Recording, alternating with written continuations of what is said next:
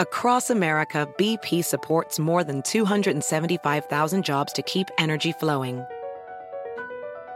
Jobs like updating turbines at one of our Indiana wind farms and producing more oil and gas with fewer operational emissions in the Gulf of Mexico.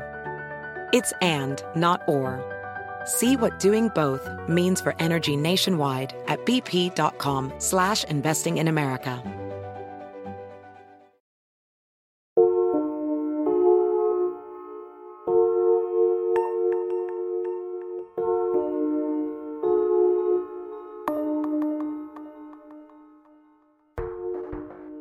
It's the morning of June 2nd, 2009.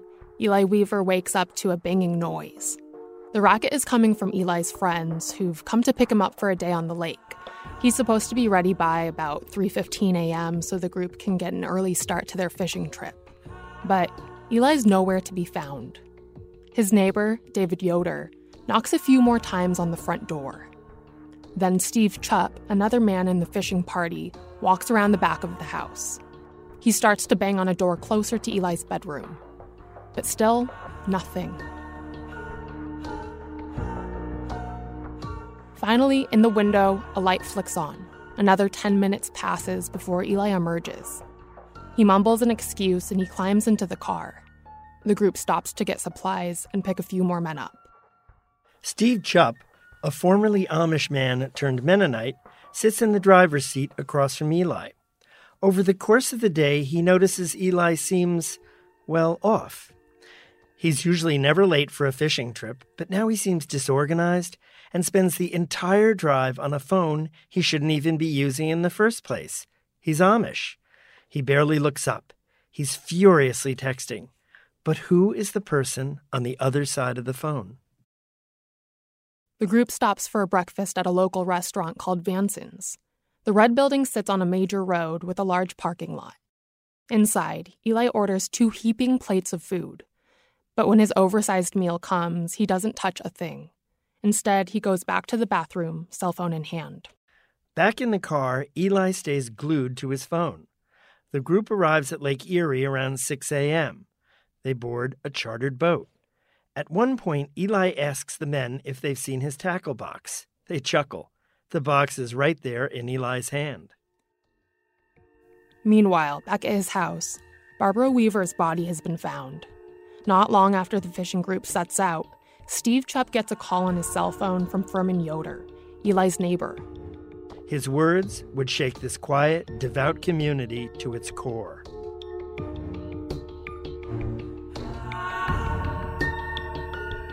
Hi, and welcome back to Case Closed, the show where the bad guy doesn't get away with it. I'm Charlie Spicer. And I'm Christy Westgard. Last week, we took a look at Barbara and Eli as a couple. We saw their marriage unravel over 10 years as Eli left Barbara and his faith for the non Amish life. We saw him repent, return, and then repeat his misdeeds. Today, we're looking at Eli when he was up to no good. Who was this man outside of his community?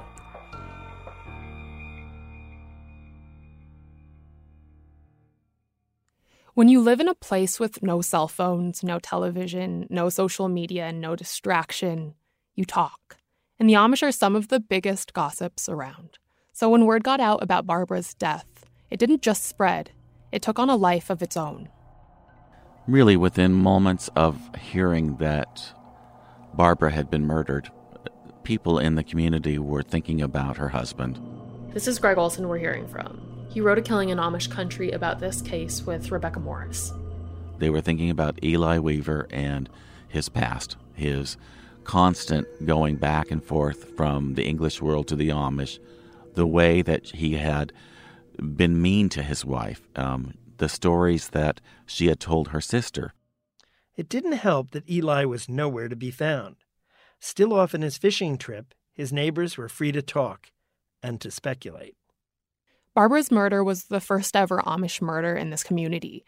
Really, it was the first major crime in the area, other than small buggy and car accidents. It literally took three counties pooling their resources to handle the investigation. And these police were asking the Weavers community one question over and over again What motive would anyone have to harm Barbara Weaver?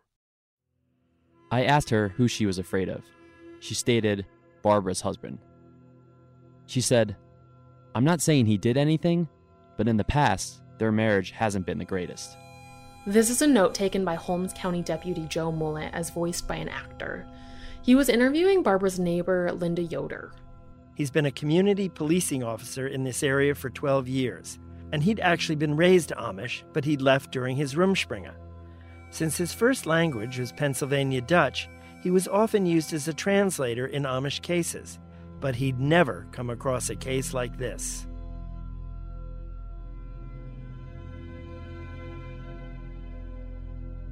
I asked him, if I die, would you actually cry? I'm so far from what he wants. So, what did Eli want? When you look at a person like Eli Weaver and you try to discern, you know, what their defining traits are in terms of their personality, I think he was a deceiver. He was a liar. He was somebody that really functioned in a different level than most people, which is he did not care who he hurt, be it his children or his wife. He was really a man full of himself and quite selfish. Eli was a man at odds with the life he'd chosen for himself. Sure, he could have left after his Rumspringa. He could have lived an English life with all its conveniences. But for some reason, he stayed. Maybe it's what he knew best. Perhaps he liked living a double life. Here's Barbara's sister, Fanny Troyer. He was never home. He didn't seem comfortable at home. He wasn't truthful to Barbara. I feel there's an affair going on. It's just a matter of time. Most of what we know about this toxic marriage comes from Barbara's diary. She was a private person who'd been raised to bear her burden silently, but not everything could remain behind closed doors. Eli seemed to have no regard for anyone and was so bold about his activities that, you know, at one point he had one of the women that he had been seeing come to his shop and, you know, under the pretense of helping him with his laptop or something. And of course, they ended up having sex. And while they were having sex, one of the customers came in and saw him.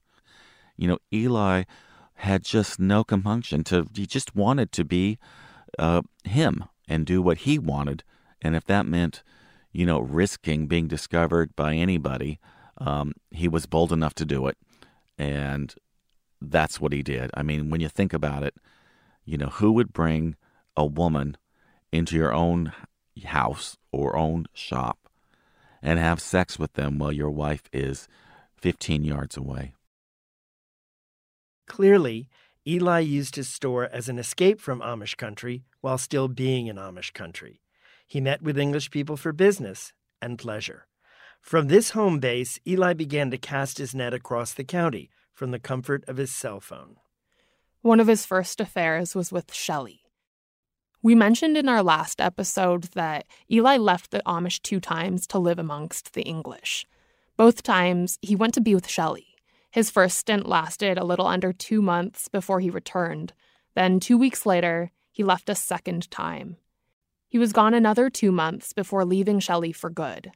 But while Eli had returned, his cheating didn't stop. It just moved online. And then the Amish stud came to be. When we come back from the break, we get to know Eli's most destructive personality trait and his revealing first words to detectives.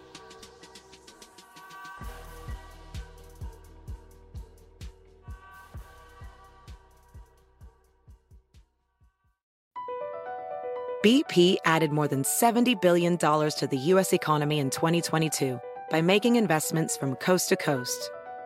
Investments like building charging hubs for fleets of electric buses in California and starting up new infrastructure in the Gulf of Mexico. It's and, not or. See what doing both means for energy nationwide at bp.com slash investing in America. Professional welder Shayna Ford used VR training developed by ForgeFX to hone her skills as a welder. The more time that you spend practicing it, that's what separates a good welder from a great welder. VR training can help students like Shayna repeatedly practice specific skills. Virtual reality definitely helps because the more muscle memory that you have, the smoother your weld is. Explore more stories like Shayna's at meta.com slash metaverse impact.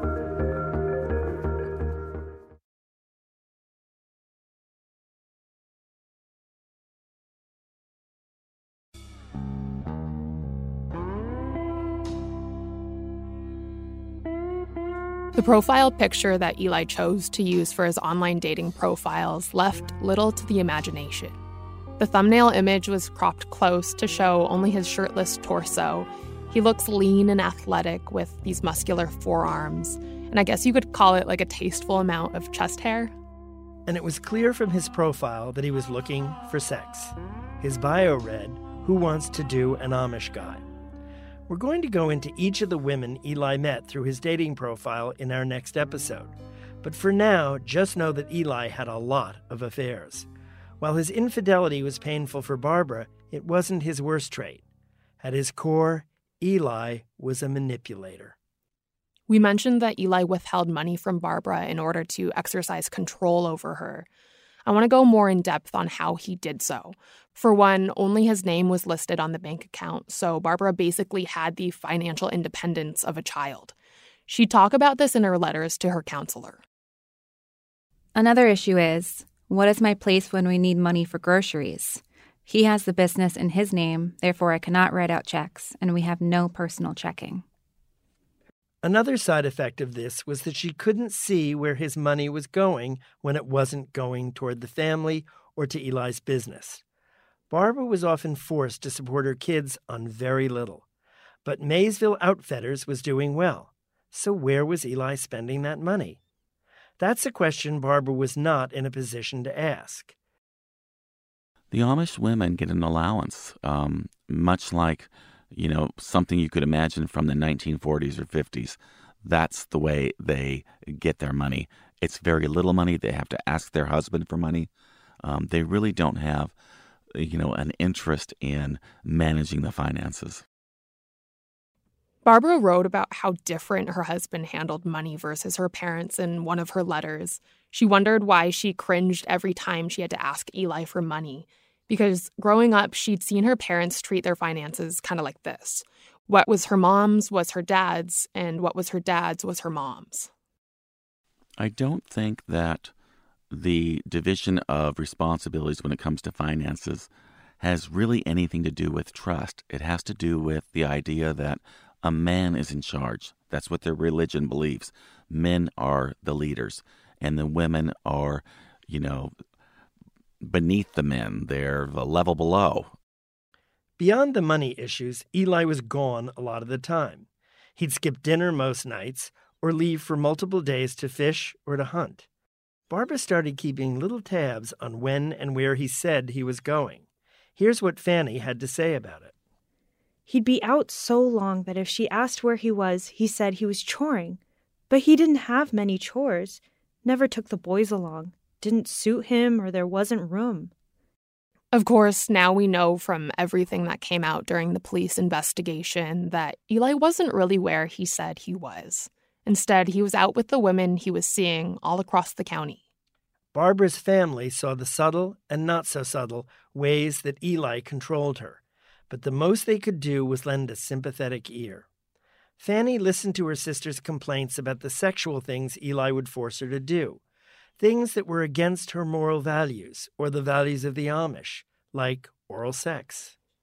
And a family friend would later come forth to say that Barbara's own mother Emma Miller had been fearful of what Eli might do to her daughter.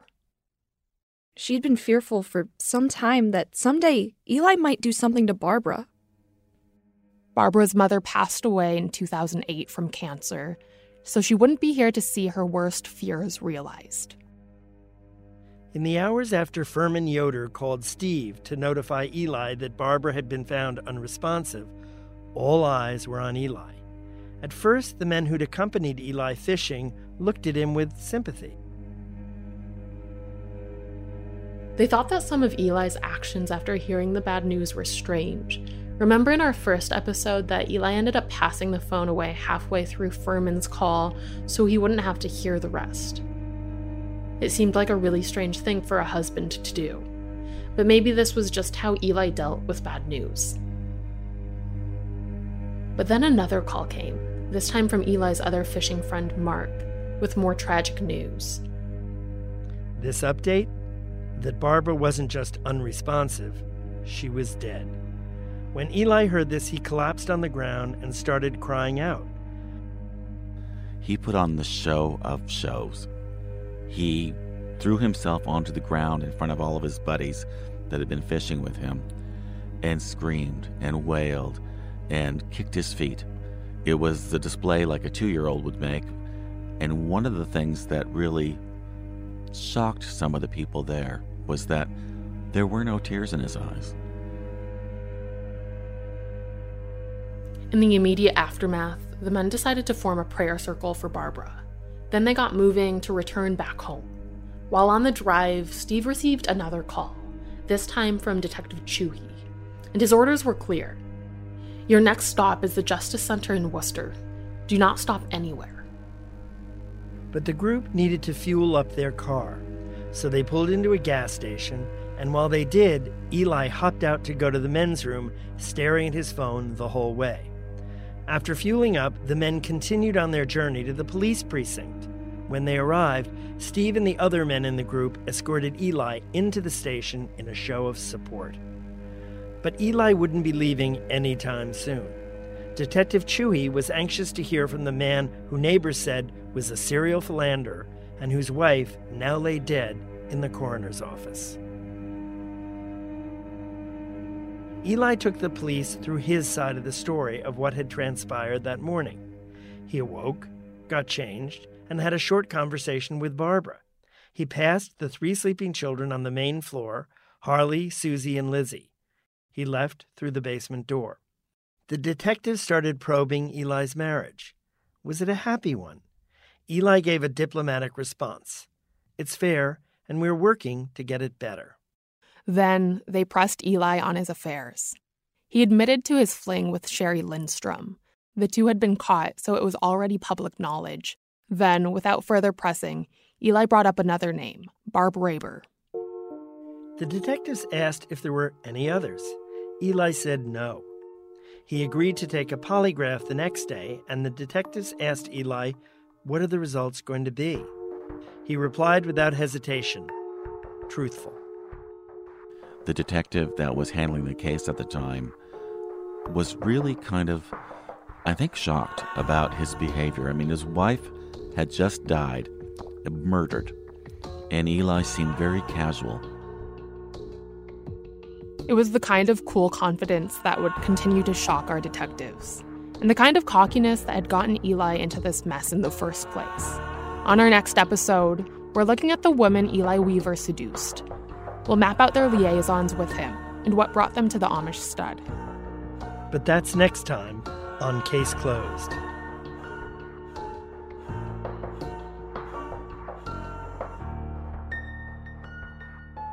Case Closed is a production of Macmillan Podcasts. It's hosted by Charlie Spicer and Christy Westgard and produced by Christy Westgard. Scripting support was provided by Becky Celestina. Production editorial support is provided by Jasmine Festino. Thanks also to our voice actors Matt DeMaza, Sarah Grill, Robert Allen, Katie Rabitsky, Alyssa Keene, Jasmine Festino, Leon Profiter, Emily Miller, and Morgan Ratner. You can find more information about Macmillan Podcasts at macmillanpodcast.com. That's M A C M I L L A N podcasts.com.